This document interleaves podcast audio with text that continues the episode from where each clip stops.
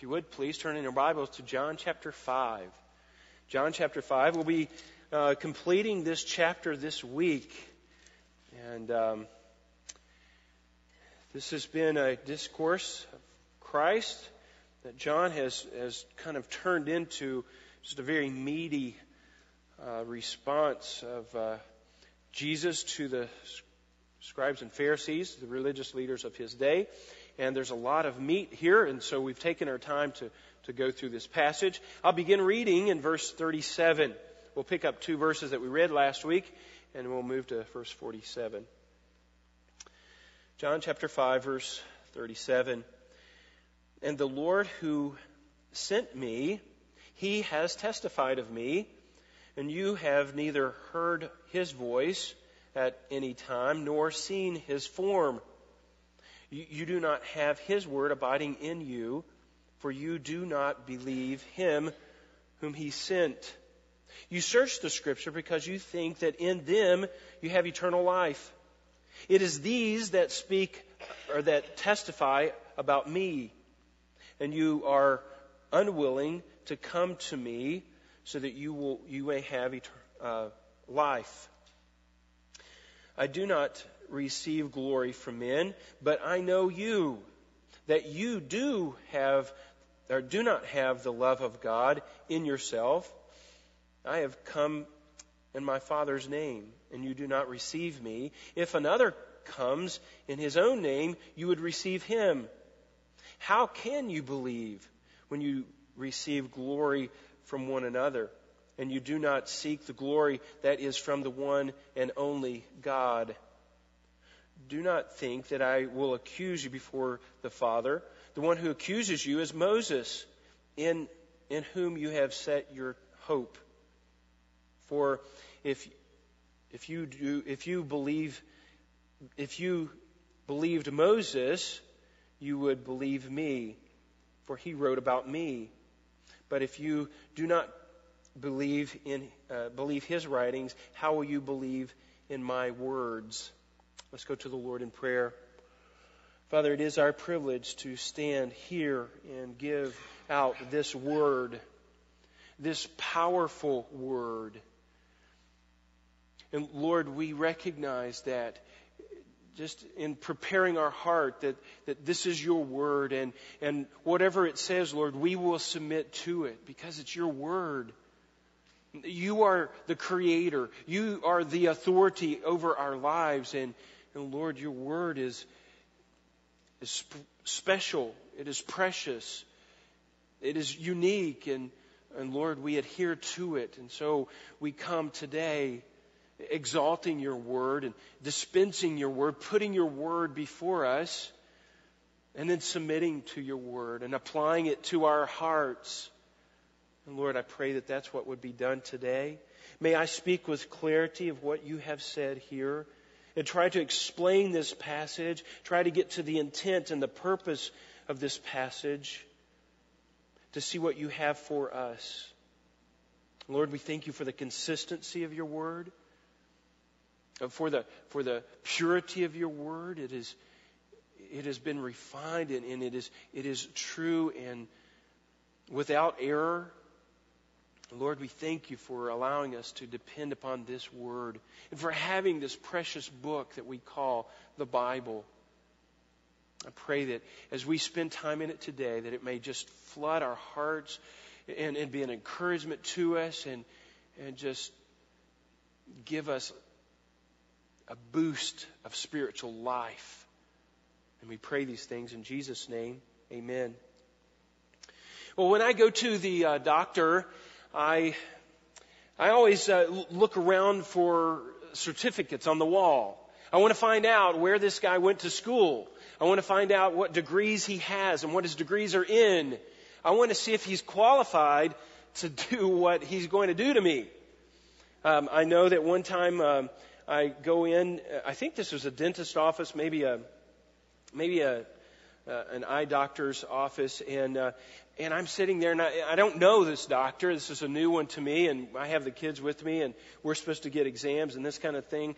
And I could not find the credentials on the wall. I, I was looking around. I'm thinking, oh my, And what have I done? I'm placing my hands in the care of this doctor. I'm not even sure if he's a doctor. And, um, and I w- w- actually was going up to ask because I wanted to make sure, you know, where's his credentials. That's pretty paranoid, isn't it? When you're in that that bad of shape. But I found it. He did have it on the wall, and it was just kind of in an obscure place. But he, he puts these things there to show his qualifications. Now, you would think, well, maybe he's just bragging. He's a doctor. And, and I, I don't think so. I, I have the same thing in my, on my wall. I just have a, a couple of small degrees, not a doctorate or anything like that. But I put them on my wall not to brag, but just to give people a warning, if you want to say, just the, that this guy is qualified to do what he's supposed to do that he has at least some credentials and he at least knows what he's talking about. Now, in this passage, that's exactly what Jesus has done. He hasn't given us any more or any less. He's given us exactly what qualifies him to do what he is doing. And we understand, we remember back that he was, he healed a man on the Sabbath day and, and they're bringing this accusation against him and he is clarifying for them who he is and what authority he has to do what he does. And in doing so, of course, he's going to point out his deity, that he is, that he is God. And that's exactly what he's doing. He's, he's just throwing up his credentials. This is it. This is the bare minimum. And then he, he goes beyond that. Because he's, they're just getting mad. They're, they're, they're already fuming and they're ready to kill him. It says in verse 18. And he doesn't stop. He just keeps pushing. And he brings in some witnesses, John the Baptist, and he brings in his works, his miracles, and then the witness of his father. And we've looked at those, and he, and he throws those up and he says, Look at these witnesses. Now, they're already rejecting him. Now he's bringing us today, and with the passage that we're looking at today, he's bringing us the last witness. And it's the Word of God. And he's, he's throwing it up to them, and this should be their strong suit. This should be the thing that they say, oh yeah, we get it now. Now you're talking about Scripture. We understand Scripture because they had spent much of their time studying Scripture, and that was, that was something they knew. And so you would think that, that surely they would get this right. But he already knows. He knows that they will reject him. In fact, one author said that this is the, the greatest act, the most heinous act of, of uh, apostasy ever recorded in history.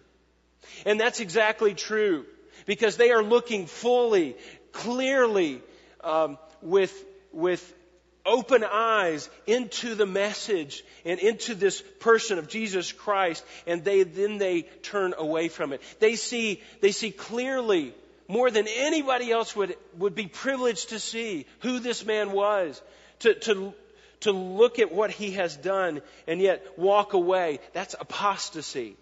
And then that's exactly what exactly what they that he does. That's exactly what they do. Now, here's what I want you to see. Here's the truth of this passage. Here's the point of this passage. The heart that, that rejects Jesus, the heart that rejects Jesus is bound by sin at every level.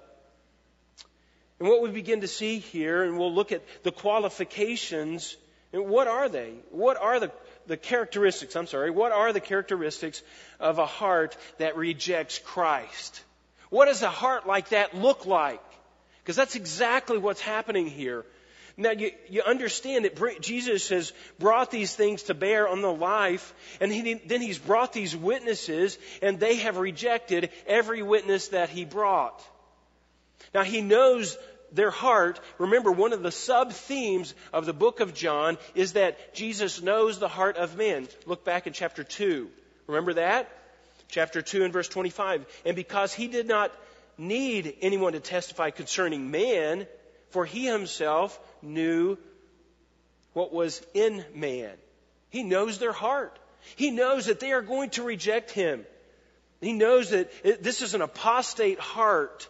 And so he begins to, he begins to expose that heart kind of like an onion. If you ever taken an onion and just peeled one layer and you think, well, uh, you know, and then you peel off another layer and another layer and another layer, and the onion just keeps going, it seems. And that's exactly what he's doing. He's peeling off one layer at a time and exposing this sinful, apostate, if you will, heart that rejects Christ. That's what he's doing here. And he's moved to that point, and he's bringing his, this, this discourse to a climax. It's exactly what he's doing. And he actually gives five accusations. Now, he uses the word you you, and I understand that, he's pointing at them, to the scribes and Pharisees, these Jewish leaders, and he's pointing to them. He's using this word 18 times. He uses the word you in these nine verses. He's wanting them to get the point. And he is accusing them. And there's five accusations that he brings before them.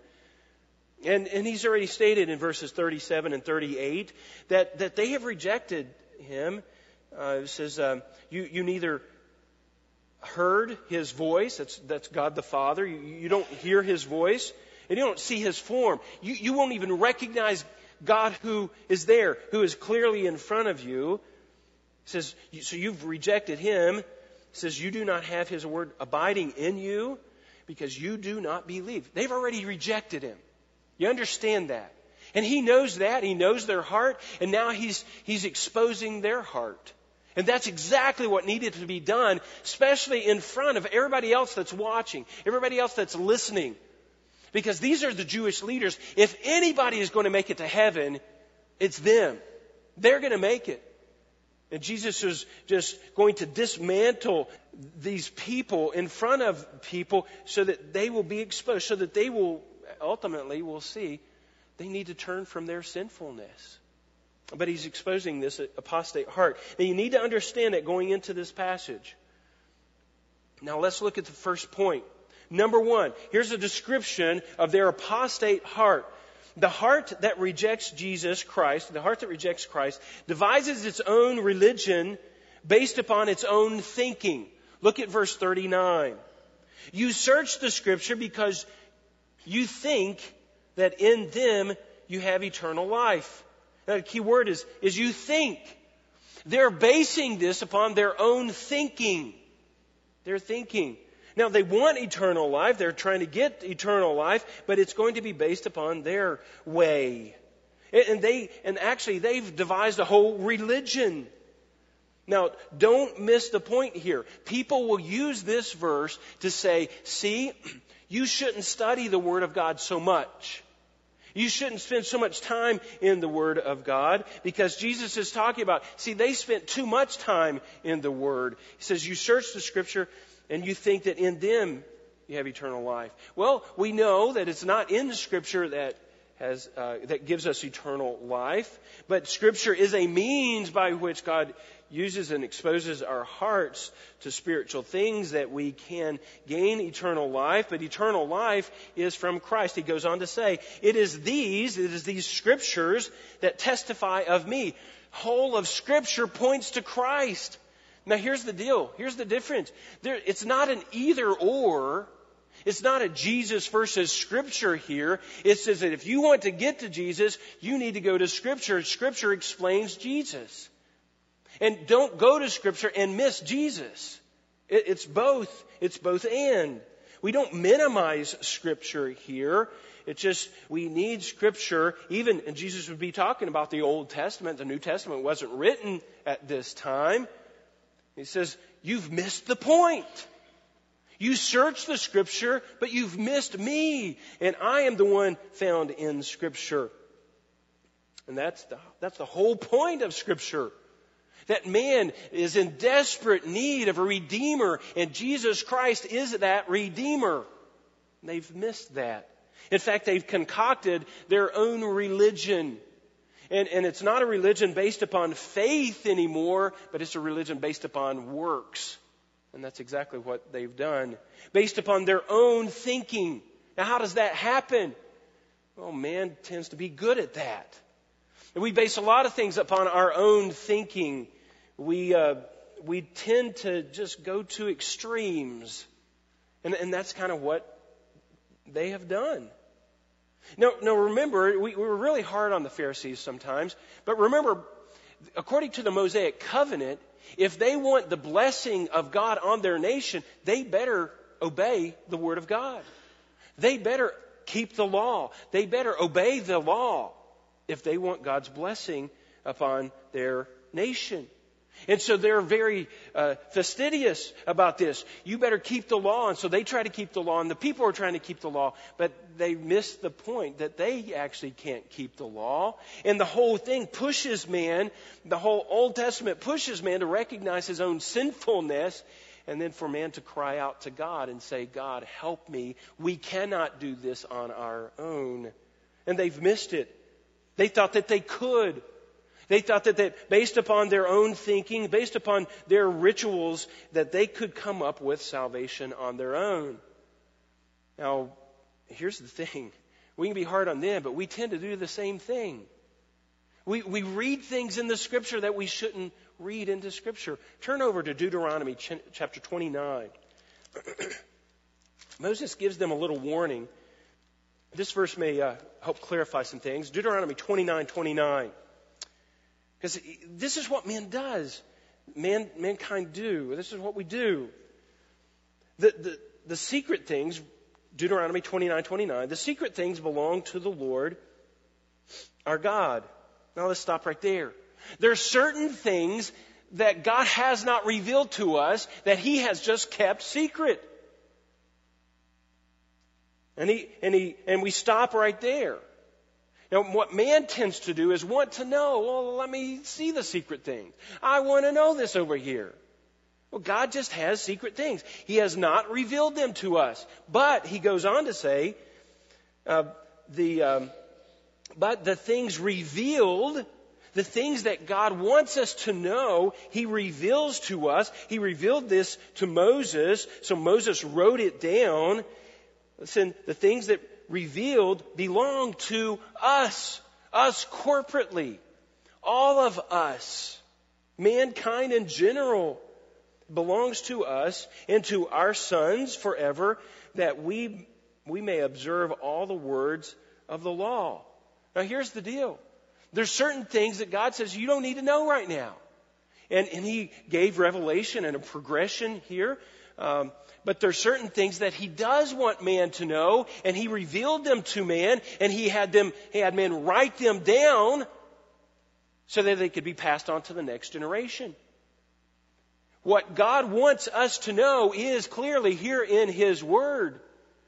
Now, here's what man tends to do, and this is what the scribes and Pharisees. Well, there's certain things that God just doesn't say. So, so we kind of go beyond Scripture. And that's exactly what they were doing.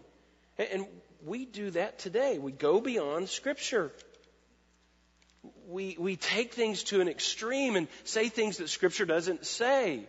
Back in the turn of the century, you had, you had liberalism. That were reading things in the Scripture that just weren't there, and they come up with some social gospel. And then you have a reaction to that in the, uh, in the middle of the century of, of uh, this purging from the world and, and separating ourselves from the world and uh, the churches begin to preach Puritanism and just coming out from the world and be separate. And, and then that turns into to an extreme of, of legalism, doesn't it? And in our day, we find ourselves responding to this legalistic mindset. And now the trend is to go the, the opposite way. And to do absolutely nothing. To have really uh, the, um, have a pure life, well, that's just unheard of. That's just legalistic today. And we tend to go extremes. And every time we do, we come up with this new philosophy, this new, um, this new religion. And that's, that's exactly what they do. That's, that's just what we do. That's what ten, man tends to do. Even when we search the scripture, we miss the point and we come up with these things on our own. Now, the Bible reminds us, and the verses that are read in Jeremiah 17 says that the heart is wicked and desperately um, and deceitful. Who can know it? We really, we really can't know our own. We have to stick with Scripture. That's what we must do. We do not need to, uh, to, to pursue the ambiguous parts. We don't need more creative thinkers in theology to come up with, with bigger and better theology. It's not a progression here. We understand it. I also must say, though, that knowing the Word does not make you a Christian. Being brought up in a Christian home doesn't make you a Christian, doesn't save you at all. These people thought they had salvation down. They thought they had it, but it was based upon their own thinking. And that was, that was the point. They missed the whole of Christ. They were, they were adding uh, a ritualistic, um, uh, adding rituals to Scripture that shouldn't be there, and they were taking out faith that should be there faith in God. And we have to be careful. We have to be very careful. We approach Scripture carefully to not read our thoughts into Scripture. We just need to preach the Word. What does it say? We have to be careful. Look at another characteristic of this uh, apostate heart, this heart that rejects Christ. Number two, the heart that rejects Christ has no desire to submit to Christ, but holds to its own will. We want to hold to our own will. Look at verse 40 says, uh, and you are unwilling to come to me so that you will, that you may have eternal life or that you may have life. It was their will. He addresses their thoughts, and now he's addressing their will, their desires, if you will. That's the, that's the base of the, the root word is their desires. They had no desire to come to Christ. In fact, they were in competition with Christ.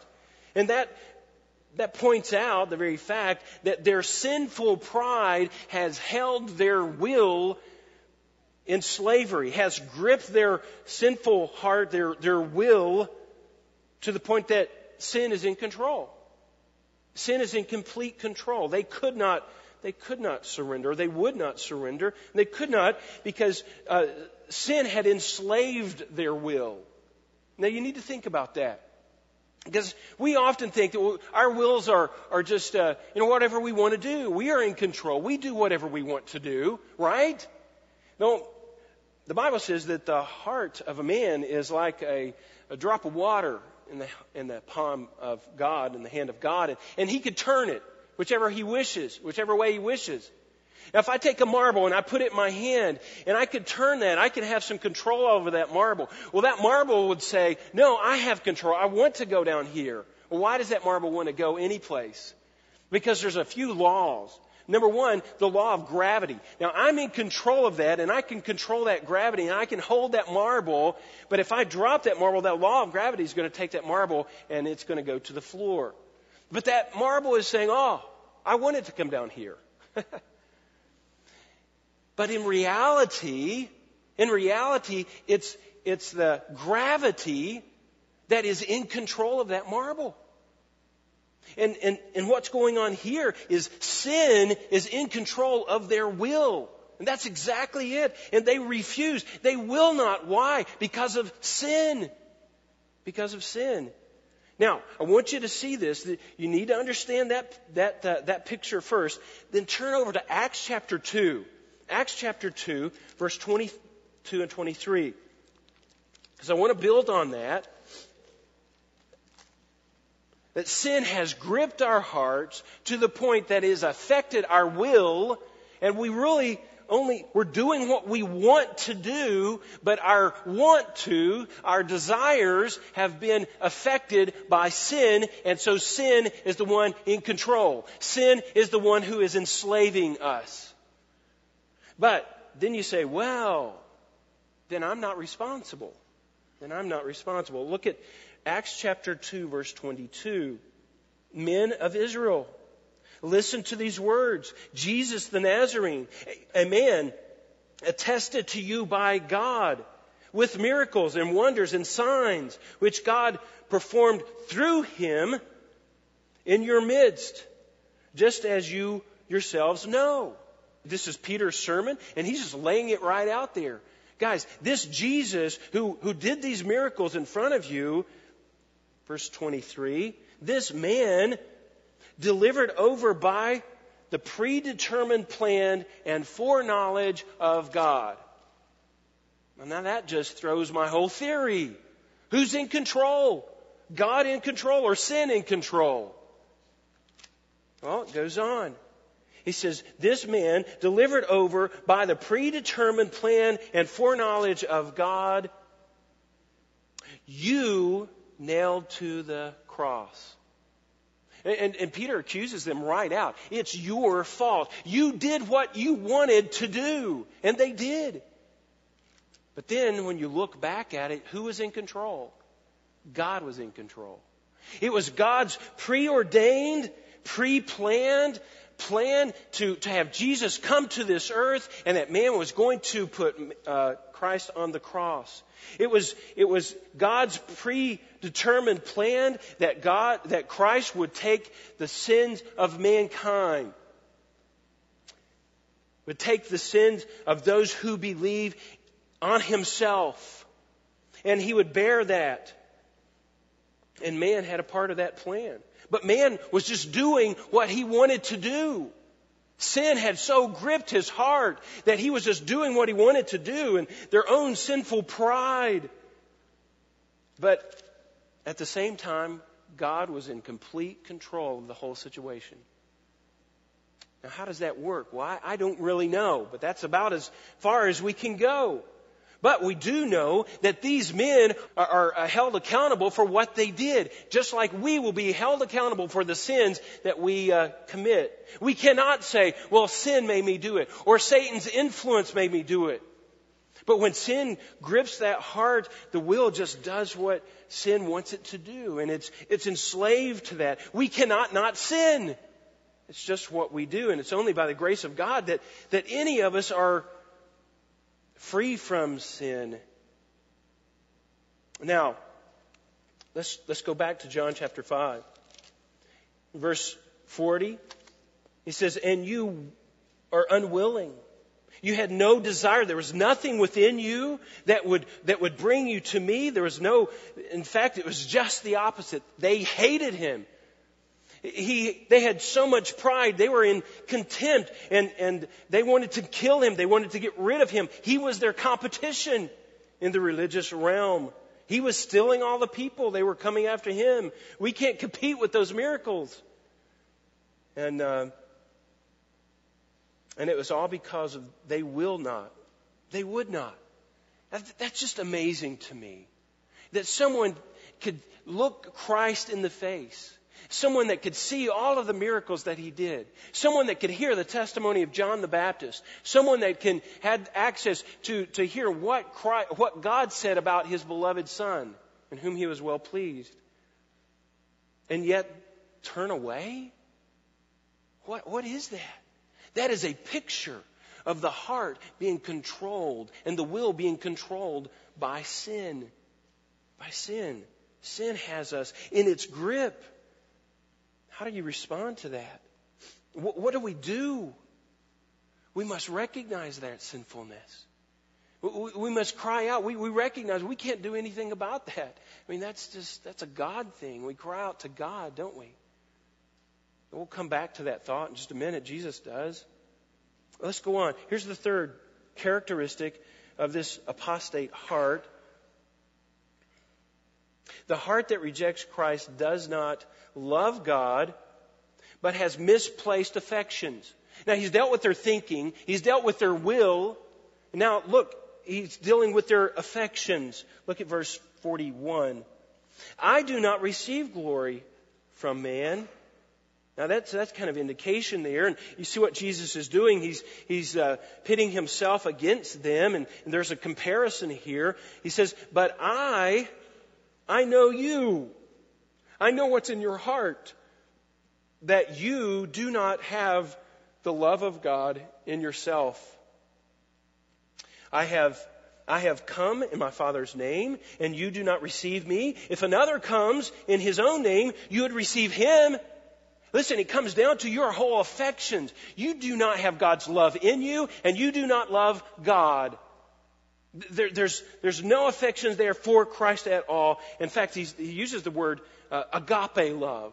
This is a, a love that comes from God. This is an objective love. This is a love of choice, and they do not have it. it, it is not theirs.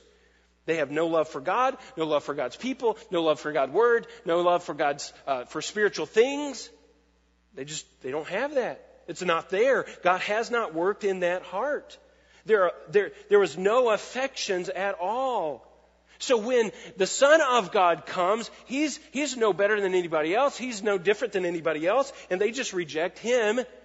But if somebody else came in his own name, boy, they would receive him. Why? Because he's like them. Now, uh, historian Josephus tells us that there were many false prophets that came. And he was, he was writing in the first century, um, or second century, and he, uh, and he recorded for us names and, and, and of people that, uh, of Jewish men that would rise up and they would seem to be the Messiah because they were the ones that were going to conquer the Jews. And they would stir up the people and the people would go into a revolt against Rome. And eventually, between uh, 66 and 70, 70 AD, uh, the Romans just came in, just sacked Jerusalem, just destroyed it. And it was because these people were wanting a Messiah like them, wanting a Messiah that would conquer and that would, that would take them uh, and, and conquer Rome and would make them um, in charge of the world, basically. But Jesus was not that kind of Messiah. In fact, he was pitted against them. And let me just let me say this. In um, before Christ comes in his second return, there's going to be a lot of a lot of people. In fact, if you want to turn there, Matthew 24, Christ said that uh, people are going to come in my name, and uh, he says this. He says, "For many will come in my name, saying, I am the Christ, and will mislead many." will mislead many. Well, we, we don't seem to have that today. We don't have anybody raising their hand, I'm the Messiah, follow me. But where's our affections? So often, man's affections, they won't submit to God. They won't submit to God, but, but boy, they'll submit to drugs. They'll have an affection and, a, and uh, a, um, an addiction to drugs. They'll, they, they have an affection for money, submit themselves to this money lifestyle and the addiction that that causes. And, and sex or fame, that's their affections today have, they seem to have no love for God at all. But that's an apostate heart. That's a heart that just rejects Christ, and, and he exposes that heart. He, he tells them what they're like. And what would you do? What would you do if somebody held up a heart, a, a mirror up to your heart and reflects you, and you could finally see what your heart looks like? What would you do? You would hope, I would hope that I would say, Oh, that's dirty. I want to get rid of that filthiness. But they don't. They seem to just go on. They, they don't seem to re- repent. They just keep they just keep going. Let me give you a couple more. The heart that rejects Christ, number four, the heart that rejects Christ seeks the praise of others rather than God. Seeks the praise of others rather than God. Look at verse 44. How can you believe how can you believe when you receive glory from one another and you do not seek the glory that is from the one and only God? What's Jesus talking about there? They would rather seek the praise of man rather than the praise of God. That's essentially what he's saying. But why would they? Their whole orientation of life was about the praise of others. That's, that's where they lived. They lived for the accolades of man. Well, what about God? They really didn't care about God. They had no affections for God. They were serving self and their, their own ego. That's exactly what they were doing. Their whole orientation was so focused upon self, and that's, that's what Jesus is doing here, is bringing attention to their focus their whole orientation was focused upon self, that they had no room for God. And that's what Jesus throws out that question. It's a rhetorical question. How can you believe? How can you believe when you receive glory from man or from one another and you do not seek the glory that is from the one and only God? Your, your whole life is so wrapped up in just receiving praise from one another that you don't even care what God thinks. And you're not going to believe? Man, what an accusation. What a terrible thing to say. Why would Jesus be so, so harsh? Now, they wanted a, they wanted a Messiah that would come and, and conquer, but they would not submit to they would not submit to Christ. In fact, they are in contrast to Christ. Um, he, he goes on, um, and uh, I guess I read 44. That was their whole focus was was uh, that they were focused on the praise of others and not on the praise of, uh, of God. And so they had no, no desire to please God. Now, sometimes I run into Christians that don't even know this concept. They don't even realize that once a person becomes a Christian, his whole orientation, his whole life orientation changes, and he is not concerned about pleasing man anymore, but he's concerned about pleasing his heavenly Father. And they, they had no clue. They, they had no relation. They, they had nothing to relate that to. They were so wrapped up in their own, in their own world. They could see nothing else.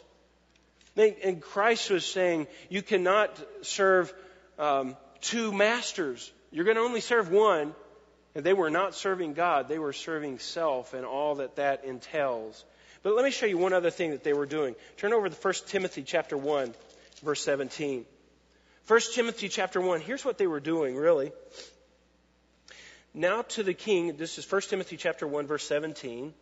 Now to the King eternal, eternal, immortal, invisible, the only God, be honor and glory forever and ever. Amen. You know what they were doing? They were robbing God of His glory. They were giving it to others. They were taking it for themselves. They were, they were showing praise for one another. They didn't care really what God thought in God's frame of reference. And so, again, that sin had blinded them. They could not see. They could not see. They would not see, and they could not see. They were doing what comes naturally. They wanted the praise of man. In fact, they wanted it so much that they would reject the praise of God and say, Give me the, give me the praise of man any day. Now, that's pretty harsh. Jesus is using pretty harsh language here. But he, again, it's that layer, and, and he's getting down to, to really the core. And he's being very harsh. But again, he's wanting to expose their sin so that they will turn from their sin. Let me give you one more, and we'll pull things together here. We'll draw things to a conclusion. Number five, the heart that rejects Christ first rejects the truth of God's Word first rejects the truth of God's Word. In verse 45, he says, Do not think that I've come to accuse, that, that I will accuse you before the Father. The one who accuses you is Moses, in whom you have set your hope. They have set their hope in these, in these rules and things that come from the Mosaic law. And so they think they, they have, have it right. But in reality, they don't have it right. They miss the whole point, but they think that's where their, their hope is. That's where their hope is for salvation, but they've missed that. And Jesus said, um, I don't even have to accuse you before my Father. I don't even have to bring these things because Moses himself is going to do that.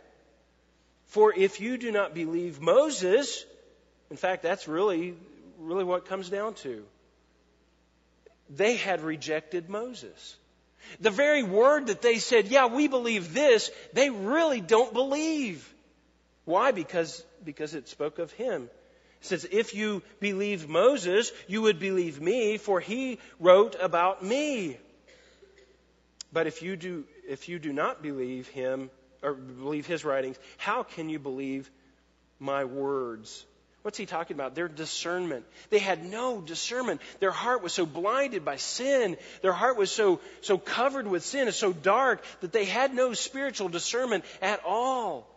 And that's a sinful heart.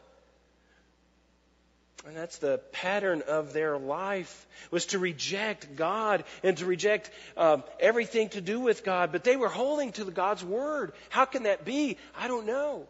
But I, I, I think we see it today. We have a pseudo Christianity today. And people will hold to, to Christ and they'll, they'll talk about Christ, but they have no idea who he was. And They have no idea what he did. They really don't know the word. In fact, they probably rejected him. But boy, they hang on to things, these superficial things, this superficial religion that we kind of see today. But the point of Scripture is that man is entirely enslaved to sin and in desperate need of a Redeemer. And, and Scripture is all about that Redeemer. Christ is that Redeemer. How can they miss this? How can they miss this? Well, they missed it because they've, they've already rejected God. They've already rejected all of these things. They've established their own religion. They've already established their own thinking. They're okay. Everything is good. They're unwilling to come to Christ because of their sinfulness. Their, their affections was not for God at all, so their focus was wrong. And now Christ is saying, You had no discernment. You missed the whole thing. You missed the point. Do we ever go to Scripture and miss the point? Do we ever read our own thoughts into Scripture? Listen, if there's anything that we get out of this, this is, this is exactly it. We have to be careful with this word right here. They had Scripture, but they missed it. They missed the whole point of Scripture. What we need today is not more creative theologians not more creative pastors, but just pastors who will come and just say, This is the Word of God, and thus saith the Lord. This is it. This is what we build our life upon. The Word, and properly seek to understand what it says so that we can build our lives and, and raise our children and do uh, our work to, a, to the glory of God and to, to be about His business. So when we approach this word, we have to be very careful to approach it with respect, saying, I am subject to misunderstand this word. Do you ever approach God's word that way, or do you just hop right in and just think you know it all? We're subject to misunderstand. So we have to be very careful. And in fact, we use checks and balances. I, I, I talk to other people. Did I get this wrong? Is this what you see? Is this what you see in Scripture? Is that what, are you seeing the same thing that I'm seeing? We have to be careful. We approach this, this word with reverence and respect. We approach it carefully. When we read it, we don't read it haphazardly. There's a point to be made here. In each paragraph, there's a point, and we seek out what does it say? What does it say? So we understand the intention. What did the author intend to say? What did God intend to say? We cannot use Scripture just to prove our own points or to read our thoughts into Scripture. And then when we approach Scripture, we also approach it with the attitude of obedience. Whatever it says, whatever it says, I'm going to obey. If God says that I have a, a wicked heart and, and, and I'm tempted like these guys, I want to do something about that. He's exposing the heart here. So what do we do? In fact, by way of just application, what do we do with this? Jesus just exposes their heart. I mean, that's what he's doing here. What can we do? Well, let me just restate this. The heart that rejects Christ is bound up in sin at every level. At every level and in, in every area. So, what do we do? We're helpless, really. The only thing that we can do is cry out to the Lord. We cry out for God's grace, don't we? We cry out for mercy. Lord, I cannot understand this word. I cannot get this. Lord, help me. Help me in every area. I see my tendency to rely on my own thinking. I, I, see my own will being hardened not to submit to your word. I see my affections being turned towards something else rather than your pleasure on my life. I see my whole focus being the praise of others instead of the praise of God. And I see myself lacking discernment here sometimes. So we just cry out in our sinful state and say, Lord, help us. That was the appropriate response. These men, they should have rallied and said, You're right. You're right. What can we do? How do we get rid of this sinful heart? Help us not to reject God. But they, they don't. And ultimately, they put him to the cross. They nail his hands and his feet to a piece of wood they kill him. But the appropriate response is what we should be doing today, is just crying out.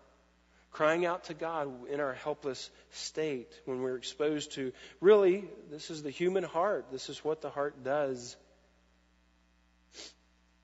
The heart is in bondage to sin. Christ confronts that heart in order, and I think he does this. It goes right to the heart of these, these men that were making the decisions for Israel. He goes right to their heart and exposes their heart. And, and he wants to lead them into repentance, but they refuse.